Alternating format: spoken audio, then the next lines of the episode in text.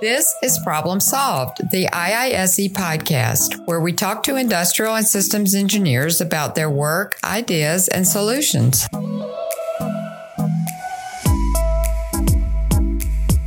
Hello, and welcome to Problem Solved, the IISE podcast. I'm Keith Albertson. I'm the managing editor of ISE Magazine, and we're here in our ISE studio in Peachtree Corners. Our guest today is Betsy Plattenburg. She's the executive director of Curiosity Lab in Peachtree Corners. Curiosity Lab is a test environment for autonomous vehicles and smart city IoT connectivity.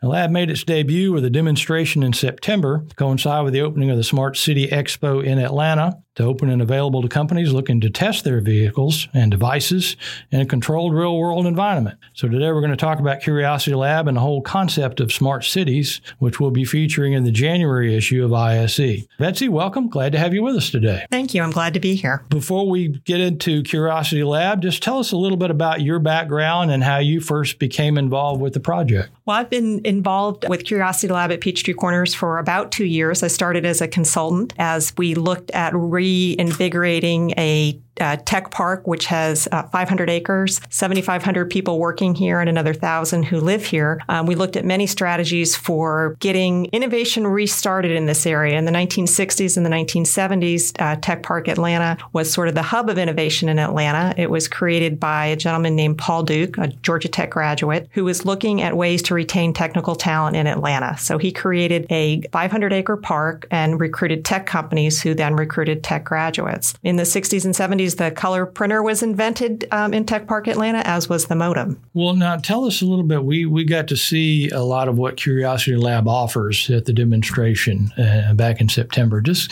kind of give us a rundown of all the things that it offers to companies wanting to come test devices. I would be delighted to, and I will add that we add things almost every day. So please uh, check back if you're listening to this uh, to curiositylabptc.com, and you'll see um, details of what we've got. But today we've got a, a mile and a half autonomous vehicle test track that interacts with people 33 times. Real traffic crosses this track, and that's a very unusual thing. Um, we are in the midst of this tech park, so there are real people um, living and working in the park. The track has some very unique features, though, which I think will be of interest to people listening. It's got a 13% grade in one section. It's got curves and it's got tall, mature shade trees. And we're finding that that's very unique in terms of test environments to have those features. The other thing that's really interesting about it is it's 100% owned and operated by the city of Peachtree Corners. And the reason that's important is it's one governmental entity so that if somebody wants permission to test something on our track, they don't have to go through multiple jurisdictions. There's basically one gatekeeper, and the gatekeeper is very friendly and wants to test things. We are open to testing on our one and a half mile track anything from a vehicle that rides on the road to drones under 400 feet.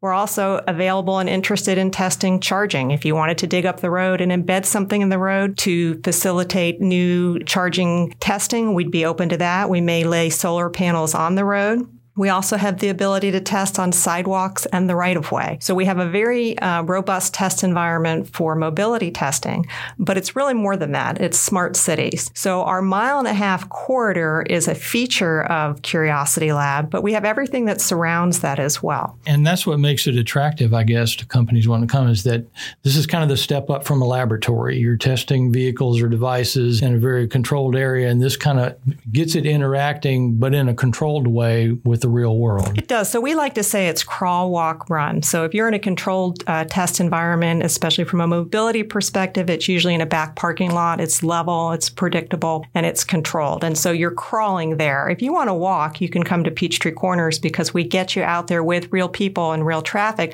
but it's also not Midtown Manhattan. You have the ability to try things with some real world happenings, but not an overwhelming number. And have you got a lot of companies and entities interested in coming to this far? I think that it's just been in operation for a little while, but how is that coming? We along? just opened in September of 2019, but yes, we have interest from around the globe, from early stage startup companies to Fortune 50 companies who are interested in coming and using this test environment. And you have a partnership with Georgia Tech engineering researchers as well. We right? do. We have several partnerships with Georgia Tech. Uh, we have a partnership with the Professional Education Division of Georgia Tech.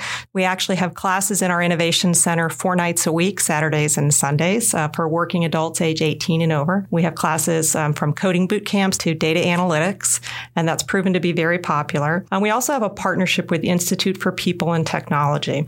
So Georgia Tech uh, recently announced a grant program for researchers across both the academic and applied uh, research components of Georgia Tech, offering researchers the chance to look at some aspect of advanced uh, mobility or autonomous vehicle technology that they're working on to develop proof of concepts here in Peachtree Corners uh, with the hopes of after they have proven a concept to get sponsors to come alongside and make an additional investment. One of the features out there that we've seen early on is Olli, the autonomous vehicle, which is kind of a minibus, uh, holds I think eight passengers and runs along the uh, the track there and has been running on a regular basis. Company Local Motors that builds Olli has been testing it getting it to learn the environment.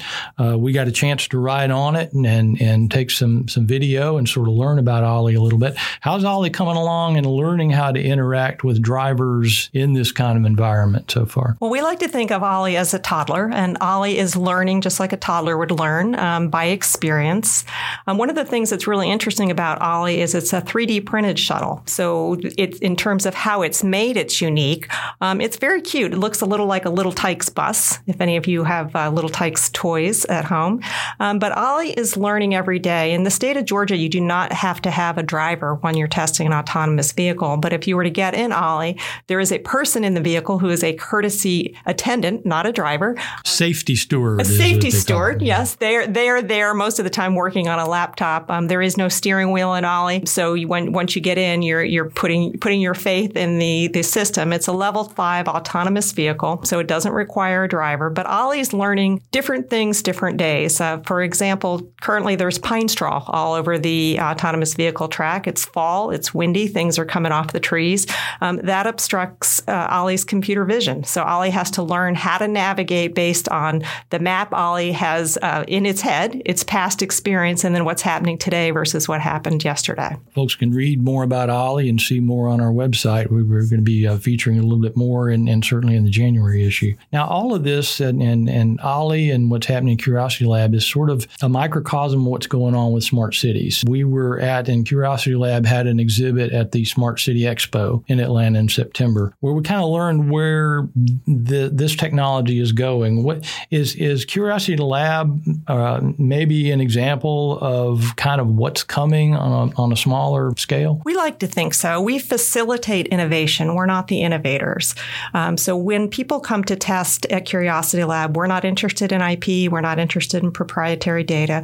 We're just trying to provide a technology playground for companies to bring their tech toys to, to play, to learn something, and then go off into the world. Um, we're very excited. In 2020, we have another company that will be testing in Curiosity Lab, and this is a company that does micro positioning. So, any of you that live in a city where there are scooters, um, scooters are great, but scooters also present a problem when they're laying on the sidewalks. Uh, they're they're a trip hazard hazards. Sometimes they're laying in the road um, and they can be very dangerous. The scooters also have to be recharged at night. And most cities right now, they hire people to go and throw scooters in the back of a car and drive them to a charging station. Not very efficient, but that's the way it's done. So we have a company coming in next year called Tortoise AI.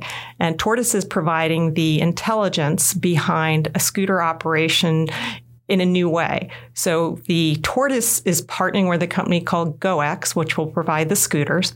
And what Tortoise does is they have outfitted these scooters with basically training wheels and a camera. So when the scooters are out of position, a teleoperator will turn on the training wheels, turn on the camera, and will drive the scooter back to a safe spot, either a charging station or an appropriate parking spot. Or my favorite feature, you'll be able to use an app on your phone and call a scooter, much like you would call call an Uber, and the scooter will by itself appear at your door. You take over, drive the scooter to where you want to go, leave it wherever, hopefully not on the sidewalk, but wherever you leave it, the company can then reposition it back to the charging station or back to a safe place. And mm-hmm. we're very excited. We'll have 100 scooters deployed in Curiosity Lab in 2020. Okay, yeah.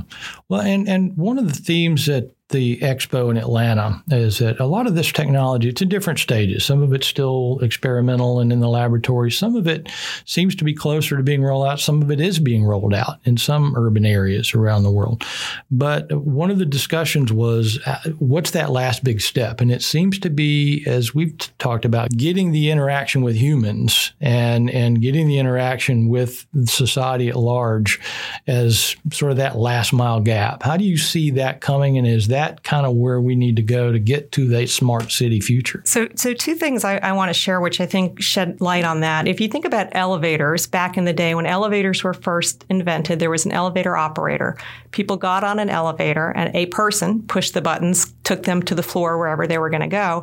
Today, all of us would think that would be ridiculous if we got on an elevator and somebody else pushed the buttons. Advanced mobility is very similar in that in the future, the elevator or the car will take us where we need to go and we won't need to do anything, but we're going to be slow to adopt that and feel comfortable with that. I read a survey recently that said 80% of people age 25 and under said, of course, they'd get in an AV vehicle. That wouldn't even concern them at all. 80% of people 55 and over said, no way I'm getting in an AV vehicle and, and letting artificial intelligence basically be responsible for myself and for my family. So I think it's going to be a generational change and it's going to take us all a while to be comfortable with the new technology because we're giving up control. And another discussion down there was how uh, governments and particularly smaller cities, smaller cities don't all have the resources either monetarily or the expertise to be able to do all of these uh, high tech options. And one of the discussions was the sort of pro- public private partnerships, which is what Curiosity Lab actually has going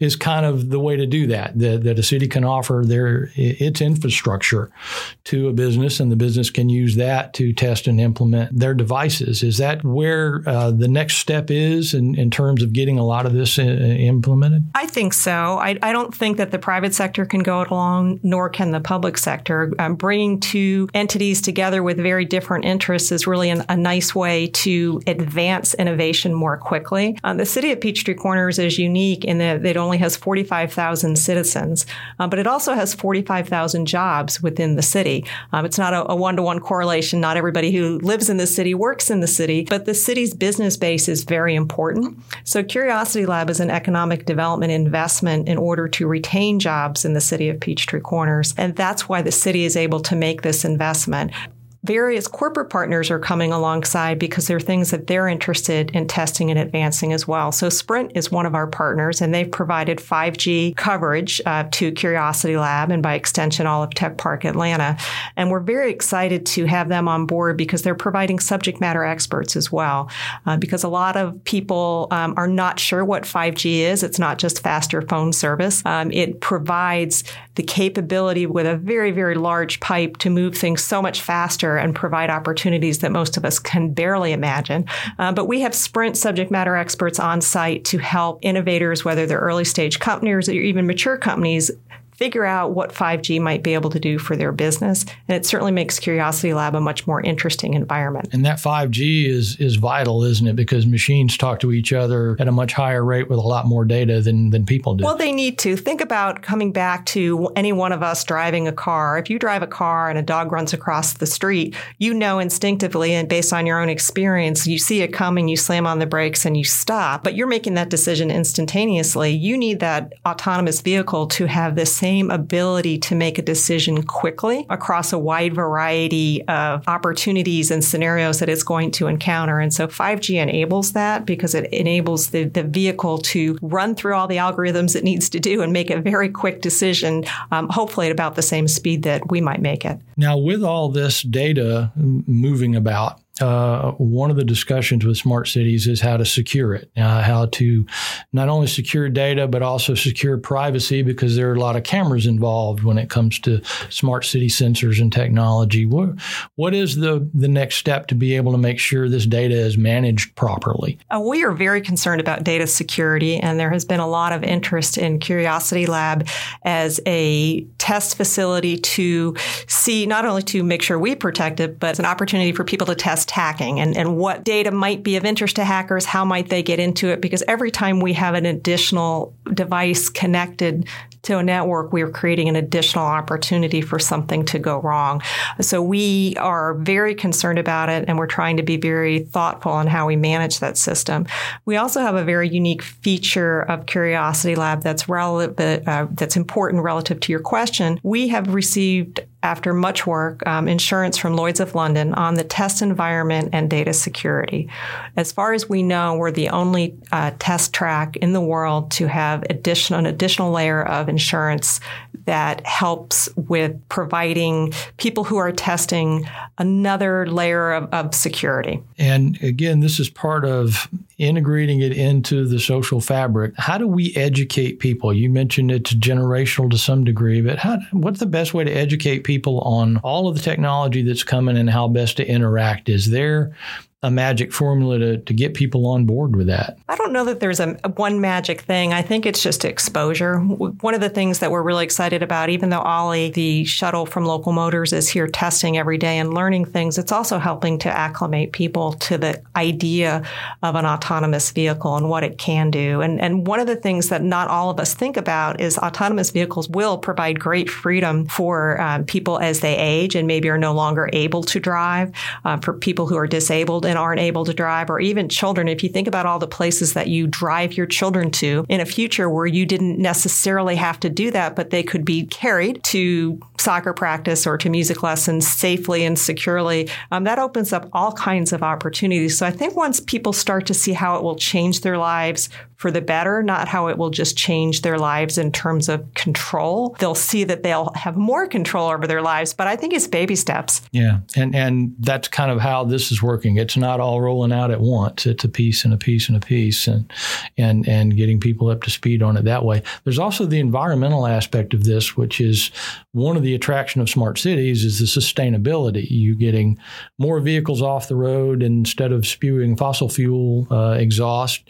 You've got electric vehicles, drones that that might help increase uh, the sustainability and environmental uh, impact, and and that's certainly one of the attractions. I, th- I, think so. I think the future will be dramatically different in terms of how we all think about mobility, and it would be great if we had less pollution, less people on the road, and more efficiency all at the same time. Well, what do you see coming next? I mean, we kind of know we, we, we see Olli, we see drones. Is there something on the horizon we're not even imagining that might be coming in smart city technology somewhere down the road? I'm sure there are. I mean, one of the things that fascinates me uh, are air taxis, which are a little bit further in development than you might think. Uh, but the idea of using the airspace and getting people off the roads is intriguing. Uh, but we are getting um, fascinating inquiries from around the world in terms of what people want to test. And one of the people that I spoke to recently said, think about it this way. When cars were first invented, they were based on the horse and carriage. So it's basically a rectangle that you sit four to six people in because that's what a carriage looked like that the horses pulled. So they said, why is that today that when most people travel under three miles from their home or their business and they travel alone, why are they still going in this big box carriage. And I thought, wow, that kind of makes sense. And, and this particular person is creating a personal pod um, where this their vision is that we all travel around at much lower speed in a very small individualized unit. And why not? Well, that gets more volume off the road right there. Yeah, it's just yeah. a matter of getting used to that. So, and that's what we saw in science fiction and, and future predictions in years past of these flying cars. That's the Jetsons kind of are coming thing. coming true. there you go. Yeah. Well, Betsy, thank you. It's it's been very fascinating to discuss all this. And Curiosity Lab is we're, we're interested to see how it rolls out, which is right about a mile from where we're speaking here. And we look forward to seeing what the next step is in Curiosity Lab and going forward. And anyone who's interested in testing their vehicles and testing their devices can contact you. And, and absolutely. And let me add one thing that that's really critical and, and usually both amazing and hard to understand for people when they hear about Curiosity Lab. We are not charging for access to our infrastructure. So this is an amazing opportunity that's an economic development investment by the city. So we have the ability to offer not only the 5G, but the track, smart poles, and many other infrastructure, uh, what we call amenities at no charge. Well, again, we'll uh, have more on that in the January issue of ISE and keep checking our website for more information on Curiosity Lab and smart cities. It is one of the um, things that in 2020, as as we head into a, a new decade to come, is definitely going to be a topic that we'll be discussing more. Betsy, thank you for your time and for coming in today. Thank you so much. I appreciate it. This has been an episode of Problem Solved, the IISE podcast. If you like what you've heard, then please share this podcast with your friends and colleagues. If you're an IISE member, you can participate in discussions about this and other episodes at connect.iise.org. If you're not a member yet, then you can learn all about the Institute of Industrial and Systems Engineers at our website, iise.org. Thanks for listening to our show.